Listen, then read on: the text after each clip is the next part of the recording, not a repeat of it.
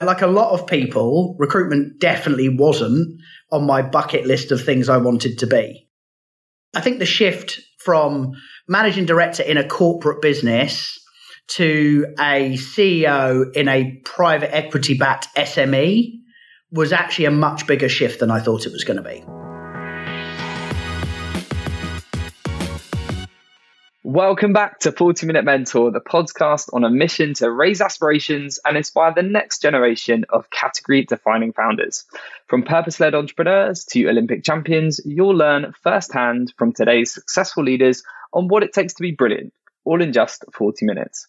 Today, I'm joined by Stuart Packham, CEO of our series sponsor, Alchemist. I've had the pleasure of knowing Stu for many years, and he's played an integral role in JBM's story. From showing me the ropes at Michael Page to becoming one of our JBM board advisors. If you've been listening to the latest series of 40 Minute Mentor, you will have already have heard me sing Alchemist's praises. And we are really, really lucky to partner with them. So I'm super excited to learn more about their journey and what the future of Alchemist looks like. So, Stu, this is extra special today. Welcome to 40 Minute Mentor. How are you? Yeah, very well. Thank you. And thanks for having me, Mitty. It's great to be here.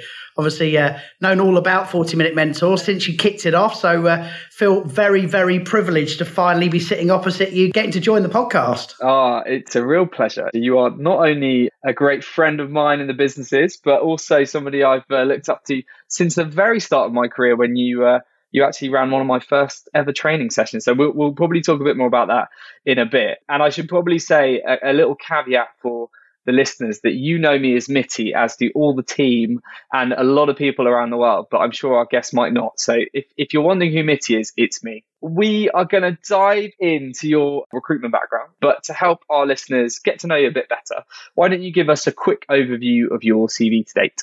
Cool. Um, well, I'll try and make this as uh, quick and painless as possible for you. So, I think broadly, my entire career has been spent in and around the talent industry. And I've covered pretty much every aspect of talent now globally. So, Whistle Stop Tour joined a technology recruitment business as a raw graduate in London in 1998. So, that allows all the listeners to guess uh, exactly how long I've been doing this. Spent a couple of years doing that and then got a massive opportunity to relocate to Australia. So moved uh, myself and my young family over to Sydney and joined Michael Page in the technology business. The tech industry in Asia was going through a massive boom at the time. I also timed it brilliantly because I arrived just as the Sydney Olympics were starting in 2000. Went for two years it was incredible. It was incredible. And uh, as somebody who doesn't particularly like the heat, I'm still not 100% sure why I chose Sydney, but never mind. Loved it. Went initially on a two year contract and stayed for seven and a half. And really, that's where my career took off. So, uh, worked my way up from sort of entry level consultant at Michael Page, left as a director, then transferred back to the UK.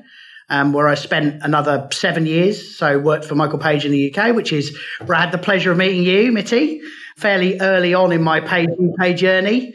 And uh, so spent seven years. And then after Page, I had a couple of other iterations in the global recruitment industry, one working for a private equity backed recruitment business. And then the last three or four years of my recruitment career working for another global business, Hudson, which interestingly had a, a, another dimension to it, which explains how I ended up in L and D, which was around talent management and organizational psychology. So very much worked my way through, and I was managing director there of uh, the recruitment and executive search businesses. Thanks, Stu. It goes without saying you are a legend of the talent and recruitment space. But I'm interested, like, what what got you into it in the first place? Because uh, I know that you were known. I think you were the top biller in Australia, so you were not only a sensational recruiter, but it's not one of those industries that you uh, you necessarily wake up one day as a five, six, seven, eight year old and go, oh, I want to I want to work in recruitment. So tell us a bit about how you eventually sort of decided to get into it, and also for anyone that might be listening that might be a, maybe at the beginning of their career or maybe looking for a change. Why was recruitment so good for you, and why do you think it's a good industry to get into? Yeah, um, so a couple of really good questions. I think, like a lot of people, recruitment definitely wasn't on my bucket list of things I wanted to be. I think uh, so. I did. Uh, I did a degree in English literature. I had grand aspirations of being a journalist. Realised fairly early on into my university career that I wasn't particularly good at it. And uh, so when I left university, had a bit of a what am I going to do now? So applied for a whole load of graduate schemes, doing looking at different aspects of business, and I was happened to be sitting in a recruiter's office in Oxford Street. And they basically told me I wasn't fit for purpose for the job they were recruiting in a very nice way, but then suggested maybe I'd want to join them and think about career recruitment, which I'd never even heard of as a job um, at that point in time. So uh, they suggested I did a day's work experience to see if I liked it, which I did. And long story short, that's how I, I kind of kicked off spending 20 years in the recruitment industry. So, absolute chance. I know a lot of people in my personal network never set out to join the industry, got into it by luck, chance, rather than design, and then ended up spending an awful lot of time in it. So, uh, so it was that was kind of the start.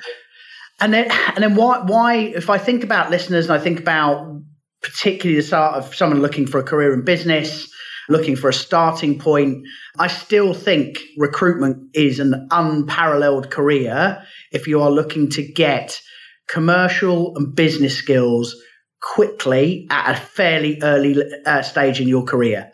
So if I think back to situations I would have been in as a 22 year old sitting in front of very senior people, pitching, negotiating, having commercial conversations, meeting people that in pretty much any other job, I don't think I'd have ever got in front of. And because it is a, a, job where you are entirely driven by kind of your own, what you're trying to achieve, you are able to do as much or as little as you want. And I, and I still think it gives you huge commercial exposure really early on. And I recommend it to anyone who is can be a bit of a baptism of fire, as you'll know. But at the same time, it just I, I just think is, is is an amazing opportunity. Yeah, I totally agree with you, and I think it, you know it isn't for everyone, and I think quite quickly you find out in recruitment uh, within your first few days, weeks, months whether you're going to love it or hate it. Uh, it ha- is a bit of a marmite career, I think, but I, I would agree. Even if you don't decide to spend 20 plus years in it, there's still so much you can learn, even from six to 12 months in recruitment. And I certainly, you know, it, it's, it very much set me up for setting up a business at the age of 25 off the back of, you know, the conversations I'd had with C level execs, MDs in banks, partners in consultancies that I was having within the first kind of couple of months of my career. So I totally agree with that. Your career is obviously kind of, you, you had a very successful in career you kind of progressed into uh, CEO and leadership roles, and then moved into L and D. And you, you obviously mentioned that there was a, a kind of segue from the Hudson experience. But do you mind sharing a bit more about kind of why you decided to move into the learning and development space when you did? Yeah, of course. And I think there is a bit of a natural progression. And I know we I'll, I'll, talk a little bit about the, this was my first, this is my first CEO role. So being CEO of Alchemist, I'm sure we'll come on to talk about that a little bit later. But I think for me, having spent, uh, if I think about the natural opportunities that recruitment gave me to see different aspects of talent globally, so from recruiting technology professionals in deep technology specializations, which I did for a number of years, then I got to move into sort of executive search. So working much more with C and C minus one level executives on their job search for both really uh, big global brands, but also for scale ups and startups. Um, which was a, which was a fascinating experience. So I kind of look at recruitment, executive search, and then what the Hudson experience did for me was, for the first time ever, I know uh, I realised there was much more of a, I guess, a scientific aspect of recruitment and assessment that I hadn't seen before. So I worked with a group of occupational and organizational psychologists. We were using really, really modern assessment techniques to work to understand how valid a candidate may be for a certain culture or environment. And I never really done that in all of the time. So I, it really got me thinking about what other aspects of talent hadn't I seen. So L and D, learning and development for me was kind of a, a big chunk of the of the pie chart of talent that I just never seen. I've spent most of my career helping individuals and organizations identify their next job, maybe the job after that. But fundamentally, my role ended when they joined a business. So they would walk through the door, they may then go on and use me and my team to recruit people for them, but fundamentally, I had no influence over their career direction once they started the job. And I felt something was missing. And what I realized was there was this whole spectrum of talent called learning and development about how people take individuals and teams on journeys through an organization and help them develop into the next leader, the next manager, the next individual contributor that I really wanted to be part of, which was why I guess a shift into learning and development as an area of specialization made loads of sense for me. And it just needed the right opportunity to come up in the right organization. Oh, that's that's awesome. Yeah, I can really see why you made that move. It makes a lot of sense now. Um, from a CEO perspective, then you you've spent three years at Alchemist as group CEO. What was that transition like from from kind of MD to a, a CEO role in a PE-backed business? And what were some of the transferable skills from your kind of recruitment career that made that that switch easier? let me sort of unpack that a little bit to, to try and give the, the clearest answer I can without going off on a massive tangent. I think the shift from managing director in a corporate business to a CEO in a private equity backed SME was actually a much bigger shift than I thought it was going to be. For a whole range of reasons, I think it was my first real opportunity to be the buck stops with me. I am the CEO and realizing for the first time actually in my career that I reported to a board and investors, but the decisions were on me. So, and fairly early on, I'd always had every other job I've ever had, I'd had a boss. I'd had somebody above me, whether that was the CEO, whether that was the group managing director, who fundamentally the buck stopped with them, even though I was in a senior role. Whereas shifting into the CEO role at what was Interact at the time, before we became Alchemist, I think I suddenly realized there was this whole, wow, this is on me. So this is now on me. I, people are looking to me, both from our investors and from the team, to be the person that sets the strategy, puts the plan in place, but fundamentally makes the end decision. And so that was quite tough that was actually quite tough. And it took me some time to kind of it to get my head around that. And i think it was also really the first opportunity i'd had in my career to work closely with investors.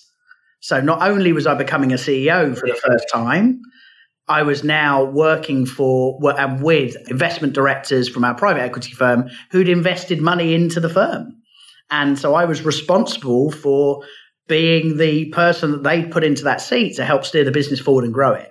So that that was a it kind of took a little bit of dawning once the first 90 days out of the way to go, actually, I'm in this and uh, it's on me and I've got I've got to help make the decisions. But if I try and answer the second part of your your question around what transferable skills came from my previous career, and I, and I don't think it's necessarily just recruitment.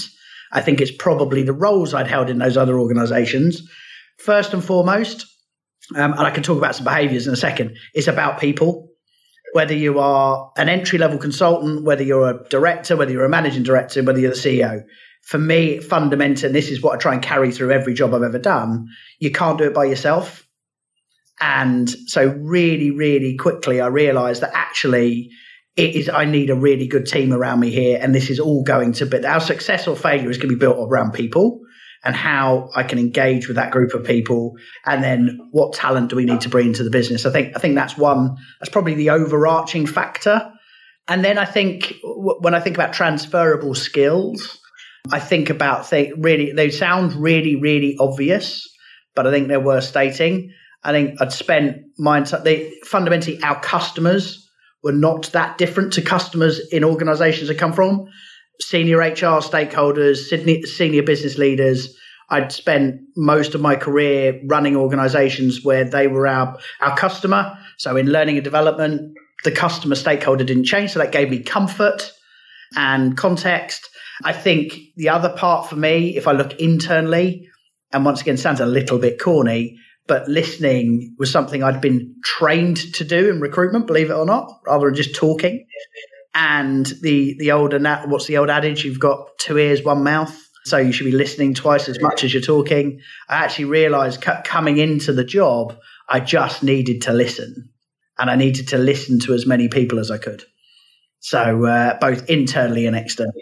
So important, and on the people side, I think the people piece is just so critical, isn't it? As a CEO, it's the you know, as, as a founder myself, and as somebody that has helped me a lot on the people side of our business over the years, it can't be underestimated. Uh, you know how much exposure you get in recruitment and how useful that can be as you kind of progress through your career. There's going to be a lot of people listening to this that I think have aspirations to be a CEO, or perhaps are relatively new CEOs or potentially early stage founders who haven't done the job before. So, what have you found? And the reason is that I think it's important to not just talk about all the good stuff, but also be honest about the, the harder parts of jobs to give a realistic perception to those that want to progress in their careers. So, what would you say has been the most difficult part of, of your role as CEO at, at Alchemist? And was there anything particular, or are there any particular piece of advice that you give others that might be in that kind of hot seat right now, maybe for the first time? Uh, perhaps things that helped you get up the learning curve quicker? Yeah, that's uh, so. So I, I could probably fill three episodes of Forty Minute Mentor with things that I found hard and things that I've learned. I'm just going to lift out of it a little bit the COVID period, if that's okay, and maybe maybe we'll talk about that separately because I think bear in mind that I joined a business as a CEO in October 2019, just before the pandemic hit. So my uh, my early experience, my first early experiences of being a CEO was somewhat different than I maybe anticipated them to be. So um, so I'll just park that to one side for a sec, Mitty, if that's okay. But I think fundamentally, what's been really difficult, I think. I think for me, suddenly being responsible for an end to end business.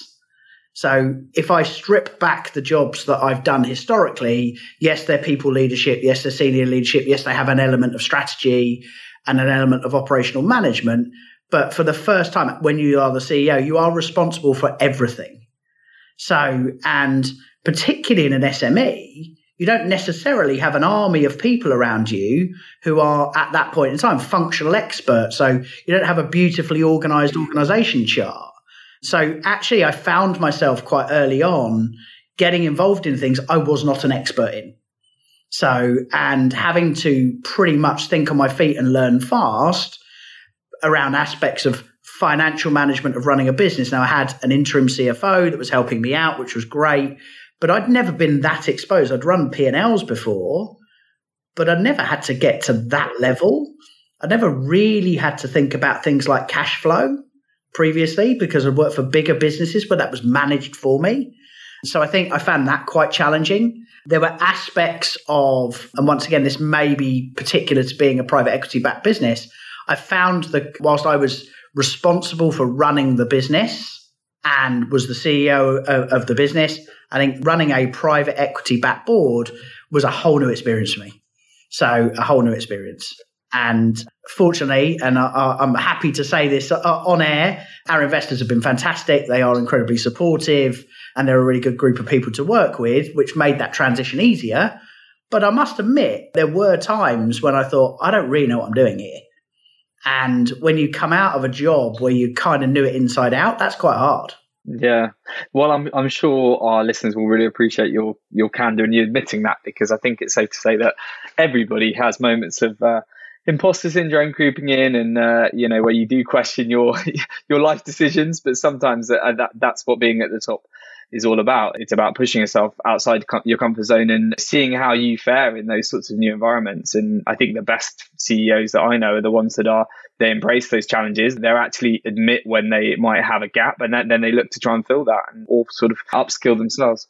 I think maybe you've just put something in my head actually that if I think that to the second part of your question, which I'll come to in a second around any advice I might give around what can you do to help bridge that gap or fill that gap. But I also think it's worth just putting out there that as in terms of CEO uh, experience as a CEO over the last 18 months, we, we are now alchemist, as you'll see. But actually, the, the hardest thing that uh, I guess I've been trying to lead as the CEO of the business is integrating and merging together two small businesses to create Alchemist.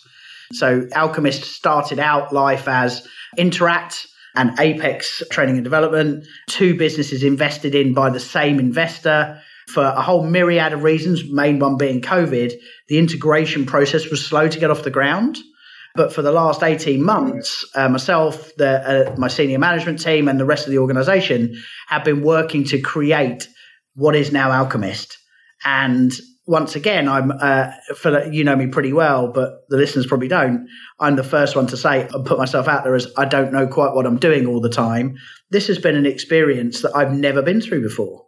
So taking two well-established small businesses with real loyalty and putting them together to create one brand new business has been a fascinating but somewhat terrifying experience as CEO. I must admit. And we are we are a long way through that, but we are by no means finished. So I think I think as an experience that sort of M and A as a CEO with not a lot of experience has been just absolutely fascinating. Awesome. And do you have any particular tips there that you want to just share quickly before we move on to Alchemist? I think there's and it, it's apt, I guess, given the title of, of the podcast. Don't the best advice I can give, the best advice I can give on this topic is don't try and do it by yourself. And surround yourself with people that you trust who can be mentors, guides, advisors who have been there, done it, and are happy to share that experience with you. Because otherwise, you will spend countless nights just worrying or overthinking what do I do next when I can pretty much guarantee there will be people out there that have seen it before. So I've been really fortunate in, I mean, Mitty, I talked to you about stuff there are, but also I've been very fortunate. I've got a chairman who I work closely with who has is a very very experienced chairman who's done a number of scale ups. His advice and guidance has been fantastic. Our investors obviously are used to doing this stuff. So they never seem to lose them. They're always good people to talk to, but also I think just the power of your network. You don't, I must admit, I've never really had to test my network quite as much as I have in the last three years. And what I mean by that is I've spent all of my career trying to build a network that's a two way street that has got people like you in it that you can turn to and go, do you know what? What would you do in this situation? And that network has been absolutely invaluable to me and has been so helpful. I think the other thing I'd probably suggest is, uh, and just think about is as you build your team, think about the people that you're hiring around you, whether that's people like in my situation where I joined the business and there were there was already talent there that I could identify and work with and shape into into roles, or as you start to go out to the outside world and, and build your team, really think about what it is you need, not just in terms of skills, but in terms of behavior and culture. Have have a think about what what you're trying to do because those people will be invaluable in helping guide you through those difficult times. Such good advice, G. Thank you. Thank you very much. I feel like we've teased our listeners with snippets of the alchemist story but i feel like now is the perfect time to come in and talk a, a, bit more about the business so for anyone that hasn't heard of alchemist before can you give us your elevator pitch and explain how your approach to l&d is, is different to maybe other businesses out there yeah, and I'm going to try and do this without it sounding like an elevator pitch. I also know that my team will be listening to this, or hopefully listening to this, and critiquing it. So the most nervous I will be out of the entire 40 minutes. So, what is Alchemist? Alchemist, as I've referenced in the previous section, is the coming together of two small independent learning brands, Interact and Apex. And Alchemist is fundamentally about a blend. So, an alchemy is all about blending elements together. So, what do we do? We create learning experiences for customers, typically large, complex, enterprise organizations on a global basis going through some form of transformation. So that's our typical customer. And we blend together different modes of learning from interactive through experiential and into some really, really cool immersive stuff to create learning journeys and learning experiences that are entirely designed in the context of our customer. And that's what makes us different. So there are lots. Of, I mean, the learning and development industry is massively overbroked, like lots of other things in our space. But what we really feel and felt is missing is a truly personalized approach to learning and the ability to work with a customer to truly understand that the problems or opportunities they have within the organization and to use 60 odd years worth of learning experience and different modes to create solutions that genuinely work and put the human and the learner in the middle. That's so important. Everything we design is human centered and has the learner right in the middle of it with clear outcomes in mind. That sounded a little bit like a sales pitch, and obviously I'm very, very biased. But if I look across, if I look at what we are capable of doing, There are so many people you can go out there and you can go and buy off the shelf content. You can go and buy licenses to bite sized digital learning and learning is changing as fast as any other industry. But fundamentally, every single human being on earth learns differently. So for us to truly serve our audience, we have to, we have to be in a position to build experiences that talk to different audiences at the right time, in the right way, with the right mode. Awesome. I love that. And it's pretty cool. It's hard to say on a call like this, but we do do some really cool stuff. And we do some things that truly uh, and genuinely make a difference. And that, that to me, that's where I take the pride from. No, I love it. I mean, I've seen sort of secondhand, just indirectly through our conversation, just um, you know how much the well, I can see the passion that you show for what you do, but also you know the success you've had in the last few years, which is has been amazing to to sort of see the evolution of the business. So, and we've talked that you work with some big household brands, the likes of Sky, Barclays, NHS, Coca Cola. So incredible companies that are your clients. What are your personal highlights then for the last sort of three years? What what's really stood out to you in from where the business has been and where it's come to now? Yeah, it's a, it's a really good question. Look, we, we've had maybe now is a time for me to just drop the big uh, COVID word in because if I, uh, whilst people may look at this and think, hang on, why is he just referencing COVID under highlights? There is a method to my madness here. I think there's a few things. As COVID hit in March 2020, we were two businesses that predominantly delivered everything we did face to face. So 98% of what we did across the two businesses was face to face learning delivery. COVID wiped that market out for us pretty much overnight. So there was a real, a real strong possibility that we would not survive unless we made the decision to pivot. And we pivoted and we made a decision collectively as a group to embrace what we saw as an opportunity to transform our business faster. And we made the shift to digital and virtual learning pretty much within two weeks. And our customers supported us on that journey and believed in us. So we were able to, to not only survive through what was, a, for our industry, devastating, but we were able to come out the other side as a completely different business that knew how to deliver learning in a completely different way. And look, I can only take a small amount of credit for, for what we achieved because fundamentally, if the team hadn't jumped into action when we're all sitting in our homes in lockdown to think about how we do this and our customers hadn't supported us, we would never have done it. But fundamentally, the, the thing I look at is we have managed we managed to do that and we've set ourselves up for success in the future, proving we can do things in a completely different way. So I think that's one thing. The second I think I'd like to reference is the fact that we have managed to come out as a brand new brand. We have taken two organizations with different cultures, different ways of working, different names, both with a load of heritage. And thanks to the support of our head of marketing and the wider senior management team, we have managed to come out of that with something we're all incredibly proud of, passionate about, and gives us another platform to grow from.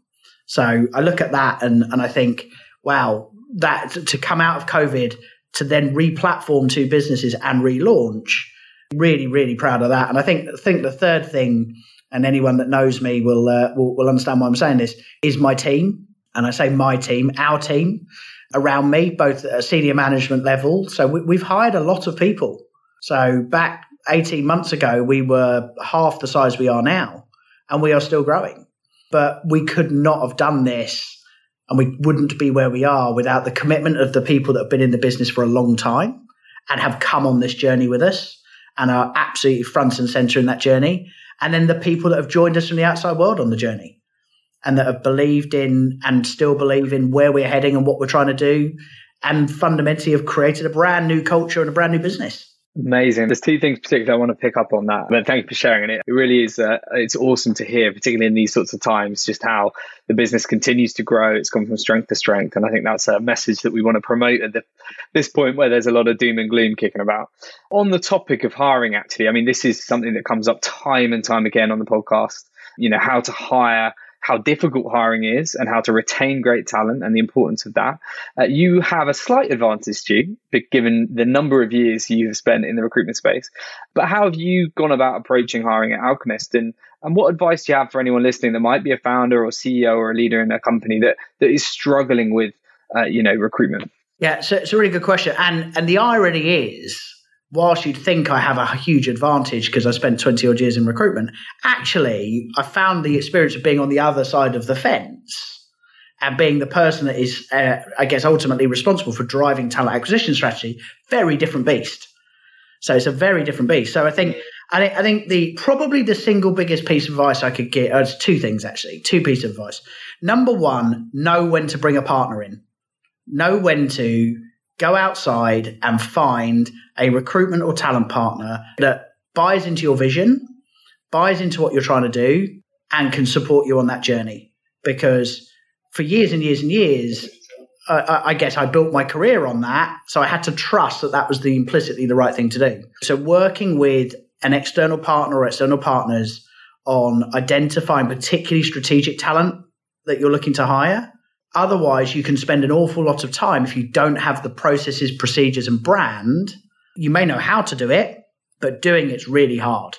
So use a partner. And then I, and I think the other thing that, that I probably recommend is really set your aspirations quite high about what you're trying to achieve. So it sounds like a real throwaway cliche, but don't compromise. Just because you really, really need to hire, don't just hire the first person that you come across. If it takes you a bit longer, take a bit longer. Go out and invest the time in finding the best talent you possibly can find for your organization. Now, obviously, they need to. You need to find people that fit your culture, fit your vision, but and have the skills to do the job. But don't compromise would be my answer because when you're in an SME environment, every single person is critical, and that hire you'll make a big investment. You make a big investment, and that person's got to be the right person.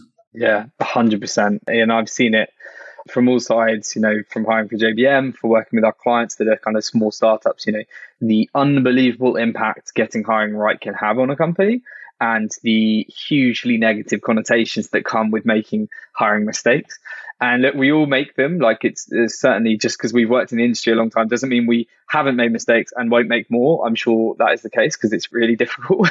but I think it is, you know, very wise advice to be, you know, just very, very considered and deliberate in what you're doing and thoughtful and take your time over it to make sure you get it right because it can make and break companies at the end of the day. I just want to pick up on something you said, and I think it's really important, um, which is we all get it wrong. We all fun. We will all, no matter how much experience you've got of hiring, we will make decisions that end up not working, and that's okay. So that's okay because no recruitment process in the world is bulletproof. And fundamentally, we are dealing, we are humans, and we're hiring humans. And it's not until you put them into the mix that you fundamentally know how that's going to work. But I think just the advice on that would be if you know you've got it wrong, do something about it for everybody's sake. That's not just for your sake, not for the business's sake, but for the other individual too. If it's wrong in an SME, you know it's wrong. You can see it. There's no hiding. So I think true. my advice would just be if you know you just deal with it, even mm. no matter how painful it may be, it will be the right thing to do in the long term. Completely agree, hundred percent. Thanks, Stu. And just just the, the last couple of questions before we, we, get to the end here. You talked about the the big C, the dreaded C. I feel like we're not supposed to really talk about that too much, but I know how critical and challenging that part of the story was for you. And we're now going into more uncertainty with a with a global recession. How are you preparing the business for for that? Uh, and what advice do you have, given you've come from you know being a CEO through one sort of challenging time to another. Any particular advice for, for anyone listening that's about to navigate this, maybe for the first time? Yeah, I think first and foremost, don't bury your head in the sand and pretend it's not happening. So I think would be the first thing. And, and I said the same when COVID hit, and I'm going to say the same thing again now, which is there, there is a saying which is move towards the tension. Now, fundamentally, none of us right now know what the impact is going to be of the big R on our whether it's learning and development industry, whether it's recruitment industry, whether it's executive search. But I think fundamentally, don't ignore it and start to build a bit of a risk plan in the background. Because the one thing that we all got caught out with, I think, a little bit by COVID was we didn't see it coming. And we certainly didn't see it coming to the extent it impacted our businesses. Now, whilst we don't know what the impact of a economic slowdown will be, we can at least do a bit of forward planning. So at least put in some contingency plans. If you're running an SME, for example, knowing what your cash position is, knowing what your debt position is for your customers, making sure that your forward pipeline's solid and contracted, really obvious things. But if you're doing that now, you're protecting yourself for the six to nine months out. So I think it's it's working to have a bit of a plan in the background, which is to say, if this happens to this level, how's the business going to cope? But also, I think the flip side of that is if your market, if you can still see opportunity and you can afford to do it, this is another great platform to grow from. Because fundamentally, if people get lost and panic, if you are thinking strategically the right way about growth, there will still be plenty of opportunities for us to step into. So I think for us at Alchemist, we're, we're kind of going into, uh, whilst I have one eye and ear on what's going on ma- in macroeconomics, I'm still very focused on how we grow this business next year. And we will do it step by step and we will do it carefully, but we will grow. Love it. That's what we want to hear. Positivity, focus. What does that look like then, Stu? What what's next year, 2023 and beyond? What things have you got to look forward to? So what, what have we got to look forward to? So um, I think on a, on a macro scale, we want to keep our growth rates up. We're kind of growing top line 40% year on year, and I want to try and maintain that. I think we want to uh, continue to build capability in the organization. So I feel confident we've got the right senior team in place. And we now need to make sure that that senior team is supported by the right number and the right capability. So there's there'll be more organizational growth next year. We're just about to kick off a really, really interesting partnership between Alchemist, the University of Exeter, and Innovate UK. So we've just had funding approved for a knowledge transfer partnership, which we're going to run. I'm sitting in Exeter today. We're going to run it out of here. And it is fundamentally, I won't bore you with all the details now, but this could be a real game changer because we are going to be working with the university and a research associate for, on a two year program to look at how we can build diagnostic tools to be able to work out the best blend of learning for an organization. Now, no one's done that yet. Whether or not we can fully achieve it, who knows? We'd like to think we could, but it, it's a massive opportunity. So we we will be up and running on that program next year. Sounds very exciting to you. Uh, well, goes without saying, I've got got fingers firmly crossed for the year ahead, but I have no doubt it's going to be another great one for you and the Alchemist team. Before we bring this to a close, I, it would be remiss of me not to talk about your relationship with JBM. You know, we've obviously been very, very lucky to have you as a board advisor, a mentor to me for a number of years. And now you're also 40 Minute Mentor sponsors, which has been a, a wonderful partnership. Before we go on to 40 Minute Mentor, can you just share with our listeners a bit about why you decided to come on board as, a, as an advisor? And perhaps just to, to add to that, just, just how that's beneficial to you, maybe for anyone else that's listening that is thinking about adding portfolio a career or, or adding, you know, advisory type gigs to, to their day job. Why is that useful to you as a CEO of a company? Yeah, good question. So I can answer the first bit really easily. Why, why did I decide to, to come and join you and JBM as a board advisor? Because I fundamentally and passionately believe in what you're trying to do.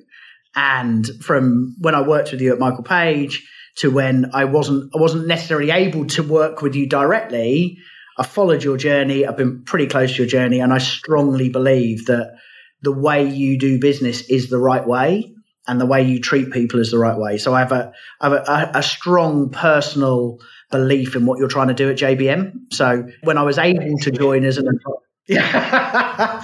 um, so when I was able to and al- allowed to join you, obviously it was a no brainer for me. But also, it does ha- does have another side to it too, which is when you get to a certain point in your career, personal development opportunities become less obvious. So it becomes less about going on a course.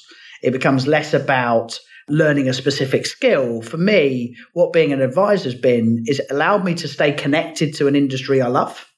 So executive search, recruitment, and what you're doing in SOS. So I, I love the industry, and if if I'm going to stay and keep one toe in it, I'd rather do that with you, and it's allowed me to do that. I think the other bit is it allows me to maybe use some of my experience and skills where, where ultimately I'm not responsible.